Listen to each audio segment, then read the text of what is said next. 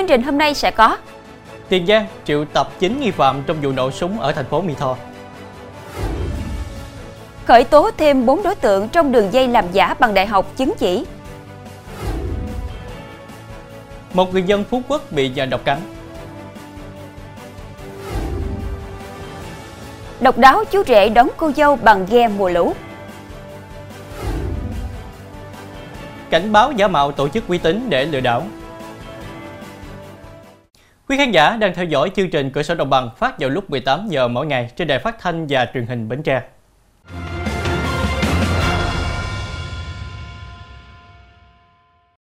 Thưa quý vị, Công an thành phố Mỹ Tho, tỉnh Tiền Giang đã triệu tập 9 đối tượng có liên quan đến vụ nổ súng làm một người bị thương xảy ra trên địa bàn phường 4, thành phố Mỹ Tho.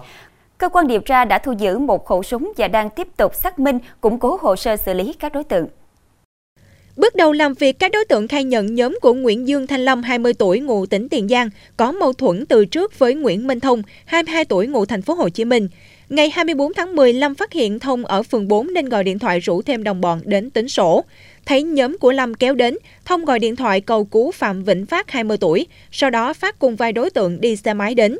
Hai nhóm gặp nhau tại công viên Tết Mậu Thân. Phát dùng súng, loại súng pháo bắn vào nhóm của Lâm rồi bỏ chạy.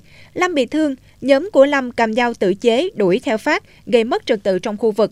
Người dân xung quanh báo tin cho công an nên hai nhóm giải tán. Nhận tin báo, công an thành phố Mỹ Tho khẩn trương truy tìm, thu giữ một khẩu súng. Chiều qua, Tòa án Nhân dân tỉnh An Giang đã tuyên án vụ cựu trưởng trạm cảnh sát đường thủy giúp bà Trùm Bùi Tường buôn lậu đường. Tòa án Nhân dân tỉnh An Giang đã tuyên phạt bị cáo Nguyễn Thị Kim Hạnh, tức Mười Tường, sinh năm 1969, ngụ quyền An Phú, tỉnh An Giang, 13 năm tù về tội buôn lậu. Tổng hình phạt của ba bản án trước đó của Tòa án Nhân dân cấp cao tại thành phố Hồ Chí Minh buộc bị cáo Hạnh phải chấp hành hình phạt chung cho các bản án là 30 năm tù. Qua xét xử sơ thẩm, hội đồng xét xử xác định các bị cáo đã có hành vi buôn lậu 80 tấn đường từ Campuchia về Việt Nam, trong đó bị cáo Nguyễn Văn Võ, với vai trò là cán bộ cảnh sát đường thủy, đã giúp đỡ cho Hành thực hiện hành vi phạm tội.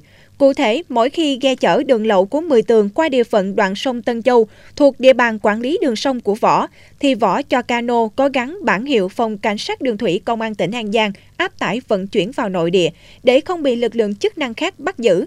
Tuy nhiên, khoảng 2 giờ sáng ngày 24 tháng 12 2012, ghe đường về đến cuối đuôi cồn nhỏ thuộc địa phận xã Thường Phước 1, huyện Hồng Ngự, tỉnh Đồng Tháp, giáp ranh với Tân Châu, thì bị lực lượng hải quan tỉnh Đồng Tháp kiểm tra giấy tờ hàng hóa. Lúc này, võ đến can thiệp cho rằng đang áp giải ghe về trạm cảnh sát đường thủy Tân Châu để xử lý nên xảy ra tranh chấp thẩm quyền giải quyết. Về phía Hành, biết ghe bị bắt, Hành liền tìm cách xuất hóa đơn hàng hóa nhằm hợp thức hóa hàng hóa. Sau đó, hành vi của Võ bị tố giác và công an vào cuộc điều tra vụ án. Liên quan vụ án làm giả con dấu tài liệu của cơ quan tổ chức, sử dụng con dấu hoặc tài liệu giả của cơ quan tổ chức từ tháng 5 năm 2022, tại trường Đại học An Giang, cơ quan cảnh sát điều tra công an thành phố Long Xuyên vừa ra quyết định khởi tố bị can và ra lệnh bắt tạm giam thêm 4 đối tượng công an xác định được Tú, Thái, Thi và Tiền đã thu nhận thông tin của hàng trăm sinh viên trường Đại học An Giang có nhu cầu làm giả văn bằng chứng chỉ để gửi cho Phan Văn Đức, sinh năm 1996, ngụ huyện Chợ Mới, tỉnh An Giang, và Lê Đăng Khoa, sinh năm 1998, ngụ huyện Tân Hiệp, tỉnh Kiên Giang, nhờ người khác làm giả. Đến nay, công an đã giữ trên 60 văn bằng chứng chỉ giả là tăng vật vụ án. Thưa quý vị, trong lúc làm việc, nhân viên của một resort ở xã Cửa Cạn, thành phố Phú Quốc, tỉnh Kiên Giang bị nhện cắn gây phụ đề, toàn thân đau nhức phải nhập viện cấp cứu.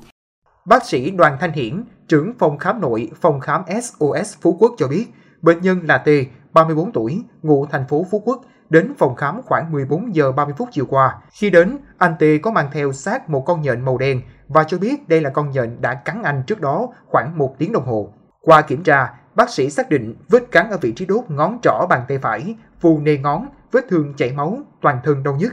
Sau 90 phút điều trị và theo dõi, đến chiều qua, bệnh nhân đã ổn định. Tuy nhiên, các bác sĩ vẫn yêu cầu bệnh nhân ở lại phòng khám để tiếp tục theo dõi. Thưa quý vị, cồn nổi với khoảng 241.000 mét khối cát trên sông Tiền sẽ được giữ lại chỉ xử lý các chướng ngại vật bê tông do quy định nạo vét đường thủy đang được đề nghị sửa đổi. Sở Giao thông Vận tải tỉnh Tiền Giang cũng đã lắp đặt các báo hiệu cảnh báo tạm thời và thả phao giới hạn dùng nước cấm lưu thông. Cồn nổi Cù Lao Tân Phong cách bờ sông Tiền 50 m, trước đây rộng khoảng 1 hecta, được người dân xây dựng cơ sở kinh doanh. Sau nhiều năm bị sạt lở, hiện cồn chỉ còn rộng 270 m2. Cồn không còn nhà cửa, chỉ sót lại vài mảng bê tông từ công trình cũ. Chìm dưới sông khiến một số tàu thuyền đi qua mắc cạn, chìm. Tháng 10 năm ngoái, Ủy ban Nhân dân Tiền Giang công bố danh mục nạo vét thông luồng kết hợp thu hồi cát sỏi tại khu vực cồn nổi bị sạt lở. Theo đó, khu vực cồn dài 1.000m, rộng 100m và sâu hơn 5m sẽ được phía trúng thầu nạo vét tận dụng một phần hoặc toàn bộ chất nạo vét sử dụng cho mục đích khác. Trước mắt, Sở Giao thông Vận tải đã xin ý kiến Ủy ban Nhân dân tỉnh Tiền Giang để triển khai thanh thải, xử lý các trụ, khối bê tông, quanh cồn là khu vực nền nhà, xưởng cũ của người dân để lòng sông thông thoáng, đảm bảo an toàn giao thông đường thủy. Trong phần sau sẽ có Bắt đầu nậu trong đường dây chế tạo tàn trữ mua bán súng ở Bình Dương. Bắt nhóm nghiện ma túy trộm gần 600 bình gốm chậu cảnh.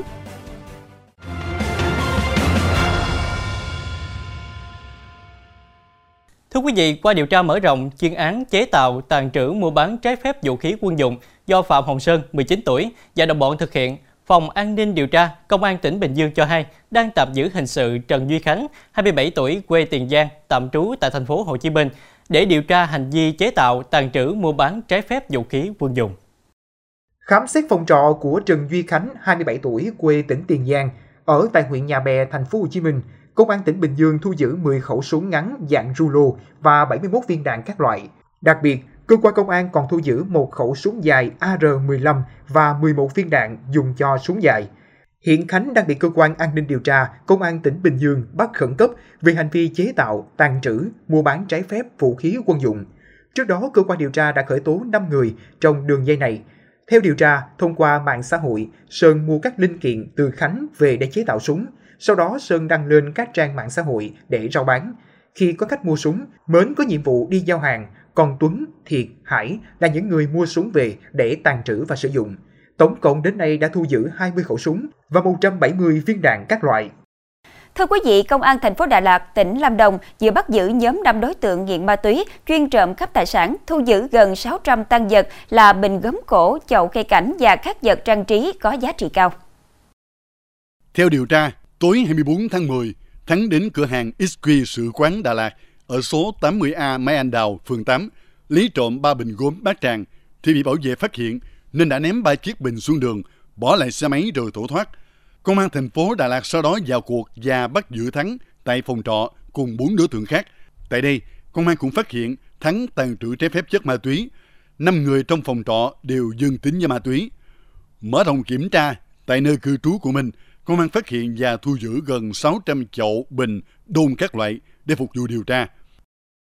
Thưa quý vị, khu du lịch Lang Biang ở huyện Lạc Dương, tỉnh Lâm Đồng, nơi nữ du khách Hàn Quốc trượt chân ngã tự dông, tạm dừng toàn bộ hoạt động tham quan từ ngày 27 tháng 10. Doanh nghiệp đồng thời dừng khai thác xe trượt mới Canyoning tại khu du lịch thác Datala, thành phố Đà Lạt đến hết ngày 31 tháng 10 để bảo trì, nâng cấp hệ thống. Các hoạt động khác tại đây dần đón khách.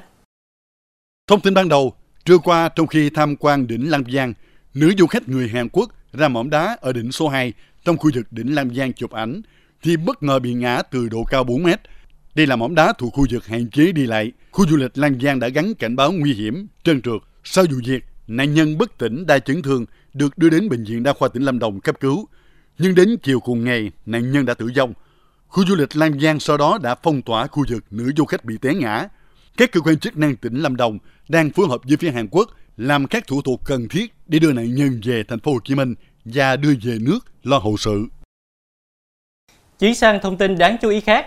Trên đường chở bệnh nhân đi cấp cứu, xe cứu thương mất lái rồi lật nghiêng khiến cháu bé trên xe bị thương và tử vong thương tâm.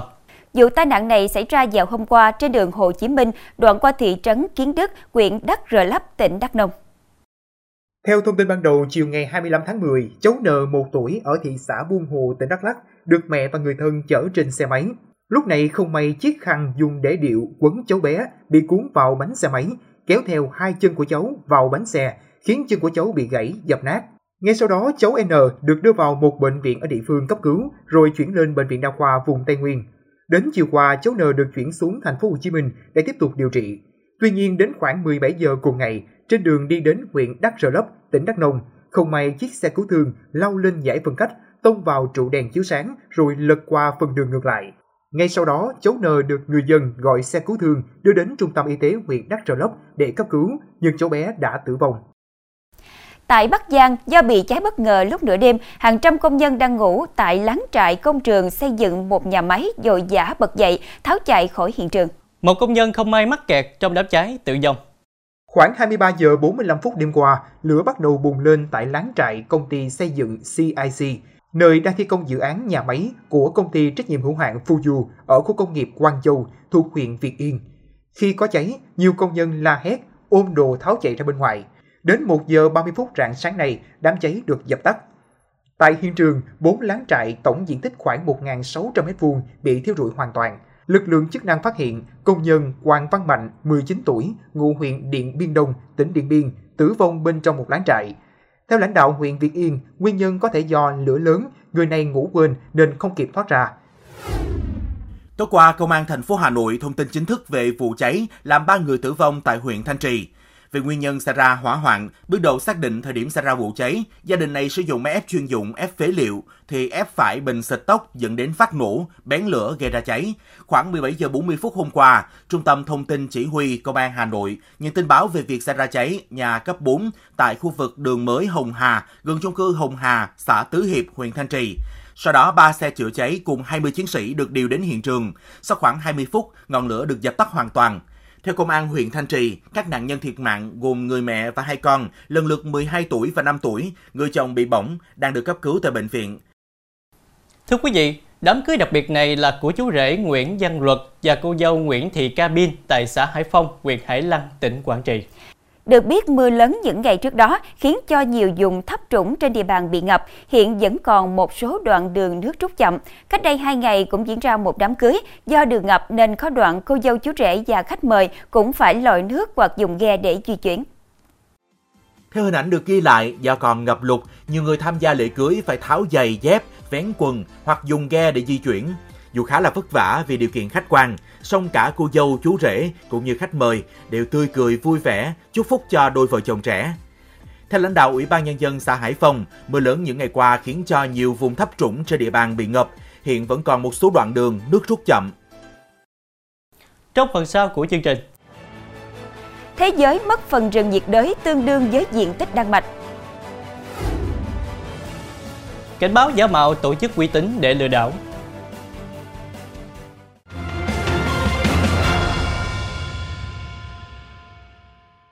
Tin thế giới, Tổ chức Quốc tế Bảo vệ Thiên nhiên WWF cảnh báo thế giới đang không đạt được các tiến bộ hướng tới mục tiêu toàn cầu về rừng. Trưởng bộ phận rừng toàn cầu của WWF cảnh báo thế giới đã mất một phần rừng nhiệt đới tương đương với diện tích Đan Mạch. Trong báo cáo đánh giá về rừng mới được công bố, có 6,6 triệu hecta rừng đã bị tàn phá trong năm 2022, trong đó 4,1 triệu hecta là rừng nhiệt đới nguyên sinh, đồng nghĩa với việc 96% số vụ phá rừng diễn ra ở vùng nhiệt đới. Khu vực khí hậu nhiệt đới của châu Á là nơi duy nhất có hy vọng đạt mục tiêu không phá rừng. Trưởng bộ phận rừng toàn cầu của WWF, bà Fran Price cảnh báo việc không đạt các mục tiêu toàn cầu về rừng sẽ gây ra tác động nghiêm trọng, đặc biệt khi nạn phá rừng tiếp diễn ở mức đáng báo động, bất chấp những cam kết của chính phủ và doanh nghiệp. Bà Price hối thúc các bên thay đổi nhằm đảm bảo tương lai tốt hơn cho hành tinh và các thế hệ sau này. Quan chức này nhấn mạnh thế giới đã mất một phần rừng nhiệt đới tương đương với diện tích Đan Mạch. Bão Otis, một trong những cơn bão mạnh nhất đổ bộ vào Mexico đã cướp đi sinh mạng của ít nhất 27 người, gây thiệt hại lên tới hàng tỷ đô la Mỹ. Bão Otis chính thức đổ bộ vào Mexico ngày 25 tháng 10, được xếp loại cấp 5, làm ngập đường phố, tốc mái nhà cửa và khách sạn, nhấn chìm ô tô và cắt đứt liên lạc, đường bộ và đường hàng không, để lại dấu vết đổ nát khắp Acapulco, thành phố có gần 900.000 dân. Bão Otis mạnh lên nhanh chóng bất ngờ ngoài khơi bờ biển Thái Bình Dương, mạnh đến mức có thể xé nát tận rễ những cây lớn rải rác khắp Acapulco. Ngoài ra, bão cũng làm ngập các bệnh viện và hàng trăm bệnh nhân phải sơ tán đến những khu vực an toàn hơn. Cơ quan theo dõi các cơn bão nhiệt đới ước tính cơn bão Otis có thể gây ra thiệt hại lên đến 15 tỷ đô la Mỹ. Robert Scott, 40 tuổi, một huấn luyện viên súng trường cho lực lượng dự bị của quân đội Mỹ, bị nghi thực hiện hai vụ xả súng vào một quán bar và một trung tâm giải trí bowling ở Lewiston tối ngày 25 tháng 10 theo giờ địa phương. Vụ tấn công khiến 18 người thiệt mạng, 13 người bị thương. Nghi phạm sau đó đã bỏ trốn khỏi hiện trường. Hàng trăm cảnh sát đã tham gia vào chiến dịch truy lùng nghi phạm. Người nhà của Cạc cho biết anh ta gặp các vấn đề về thần kinh trước khi vụ thảm sát xảy ra. Cụ thể, anh ta nghe thấy những giọng nói trong đầu chỉ trích bản thân và cảm thấy bị xúc phạm.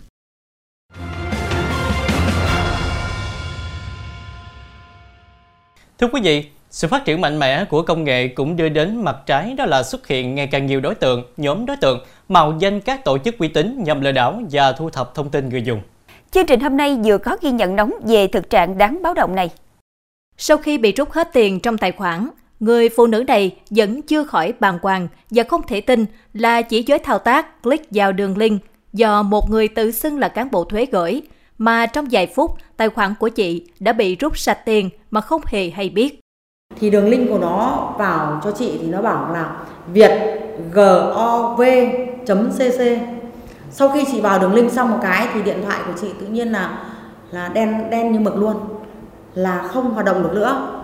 Thế chị mới bảo là chết chết rồi điện thoại của mình hỏng từ xưa nay giờ không bao giờ hỏng.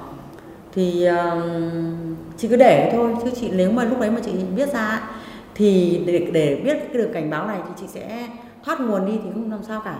Giống với người phụ nữ trên, một nạn nhân ở huyện Hoài Đức, thành phố Hà Nội cũng bị các đối tượng giả danh là cán bộ thuế, yêu cầu truy cập vào đường link, sau đó dẫn đến một app thuế giả ngay sau khi cài đặt, số tiền 240 triệu đồng trong tài khoản của chị cũng biến mất. Chỉ cần một cú click, các đối tượng đã nhanh chóng chiếm được quyền kiểm soát điện thoại của các nạn nhân, rồi sau đó sử dụng các thông tin thu thập trên máy và tiến hành phá vỡ lớp bảo mật của ngân hàng, dễ dàng rút tiền của các nạn nhân mà không cần đến mã OTP. Bản chất đường link này là dẫn đến những cái app mà có đối tượng đã đã đã đã ờ, có cài cái phần mềm độc hại virus ở trên những cái app đó và sau đó là các đối tượng đã kiểm soát được cái thiết bị ờ, của nạn nhân. Khác với những chiêu thức trước đây, các đối tượng sẽ tìm mọi cách để nạn nhân cung cấp mã OTP, sau đó mới có thể chiếm đoạt được tài sản. Còn bây giờ, thủ đoạn của các đối tượng là chỉ cần thông qua một đường link gắn mã độc là có thể chiếm toàn bộ quyền điều khiển điện thoại và sau đó thoải mái điều khiển mọi dữ liệu trên chiếc điện thoại. Đây là ba đối tượng Lê Minh Hoàng, 23 tuổi, Trương Quy Cường, 28 tuổi và Lưu Quốc Toàn, 34 tuổi, cùng ngụ tại tỉnh Quảng Nam, đã bị cơ quan cảnh sát điều tra công an quận Đống Đa, thành phố Hà Nội khởi tố về hành vi sử dụng mạng máy tính, mạng viễn thông, phương tiện điện tử, thực hiện hành vi chiếm đoạt tài sản. Khi thấy con mồi đăng trên mạng xã hội có nội dung chuyển khoản nhầm và nhờ bạn bè chỉ cách lấy lại tiền, Cường tìm và xác định được số điện thoại, rồi lập tức dùng một chiếc sim rác gọi cho con mồi, giả danh là nhân viên ngân hàng, trao đổi về việc chuyển dòng tiền, đề nghị con mồi cho Cường làm thủ tục tra soát giao dịch, xác nhận để nhận lại được tiền nhầm. Tôi ờ, gọi điện là alo ạ, ờ, chỉ có phải là tên gì đó không ạ? chỉ có chuyển khoản nhầm qua tài khoản ờ, nào, nào đó là với số tiền thì à, tôi là bên ngân hàng thì muốn tra sát giao dịch để hoàn trả lại cái số tiền cho người chuyển khoản nhầm đó và nếu được sự đồng ý của uh, cá nhân người đó thì em sẽ gửi uh, liên quan để tra sát giao dịch.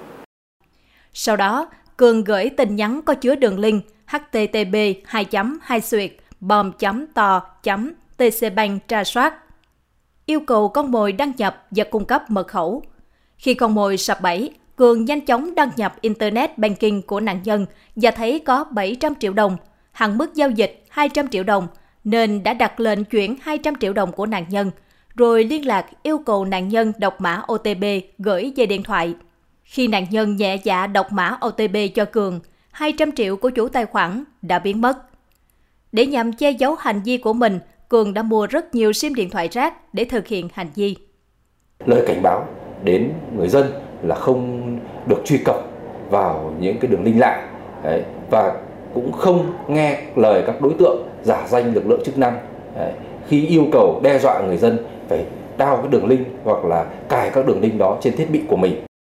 Cơ quan chức năng khuyến cáo người dân cần kiểm tra, xác minh kỹ các đường link dẫn đến website, ứng dụng trong các tin nhắn mà người dùng nhận được. Người dân tuyệt đối không nên cung cấp các thông tin bảo mật trên các đường link được đính kèm tin nhắn, email hay khi được yêu cầu bởi một kẻ thứ ba giả danh các tổ chức uy tín. Để tránh sập bẫy những tin nhắn lừa đảo này, người nhận cần kiểm tra kỹ lưỡng nội dung tin nhắn, kiểm tra, xác minh kỹ các đường link. Đặc biệt, không cung cấp bất kỳ thông tin cá nhân khi chưa xác minh được thư nhận hoặc các dấu hiệu bất thường khác trong quá trình sử dụng các hệ thống. Nếu nghi ngờ tài khoản bị chiếm đoạt, xâm phạm hoặc có dấu hiệu bất thường, các cá nhân phải báo ngay cho lực lượng công an để được xử lý kịp thời. Thông tin vừa rồi cũng đã khép lại chương trình hôm nay. Hẹn gặp lại quý khán giả vào lúc 18 giờ ngày mai trên đài phát thanh và truyền hình Bến Tre. Quỳnh Như Thanh Nhã xin kính chào tạm biệt và kính chúc quý khán giả một buổi tối với thật nhiều niềm vui.